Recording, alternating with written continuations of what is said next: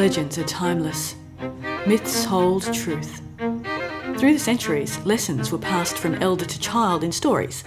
Stories that gave insight into humanity and life lessons. Welcome to Modern Myths and Legends, where the tools of this world give you the tools for your world. Alana was always late.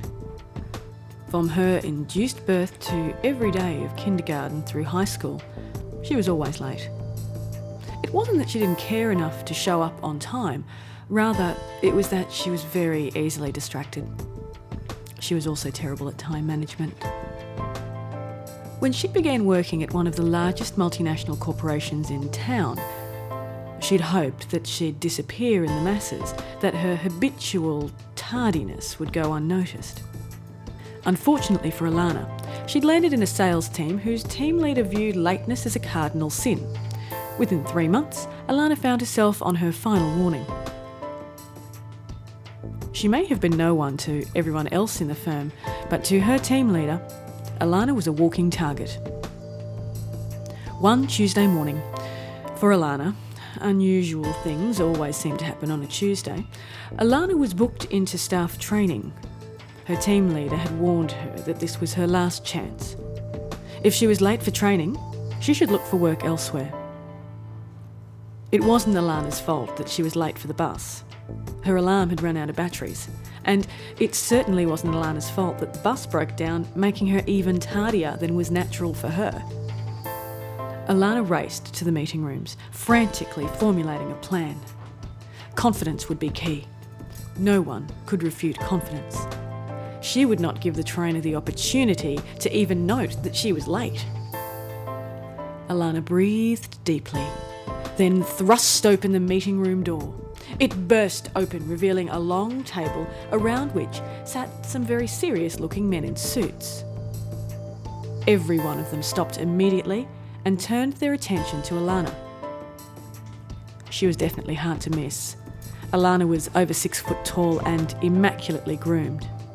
Her unforgettable appearance was just one of the reasons that her team leader noticed her consistent lateness. But this time, Alana was not going to let them come at her first. She swiftly took in the room and, as she pulled out a chair to sit, began immediately to speak. Somewhere into her third sentence, Alana realised that no one looked familiar. Somewhere into her third sentence, Alana realised that no one looked familiar but she'd already disturbed the meeting by entering late, so she pushed on. It was somewhere into her 10th sentence that Alana realised that she was definitely in the wrong meeting room. She paused, sipped some water, then carried on speaking. Alana had been present at enough meetings to have picked up some of the phrases to use, like low hanging fruit, future proof, reach out, capitalise, the corporate speak of being able to sound impressive while actually communicating very little. No one wanted to admit that this woman, now running and steering the meeting, was completely unfamiliar to everyone there.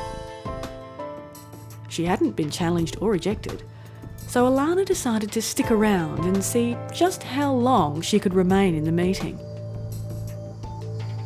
She must be the new consultant, the men thought to themselves. It is a large company, and I can't be expected to know everyone. No one questioned her authority as Alana outlined an action plan, assigned items, and completely redirected the focus of the meeting. When she'd run out of corporate speak, Alana thanked the room and escorted herself out. The men looked at each other with shocked surprise. This was just the breath of fresh air the company needed.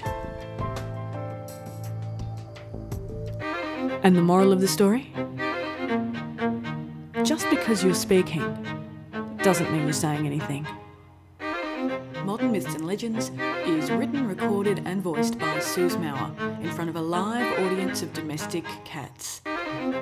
Incidental sound effects, music effects, and the loop used as the show's theme song is provided by GarageBand.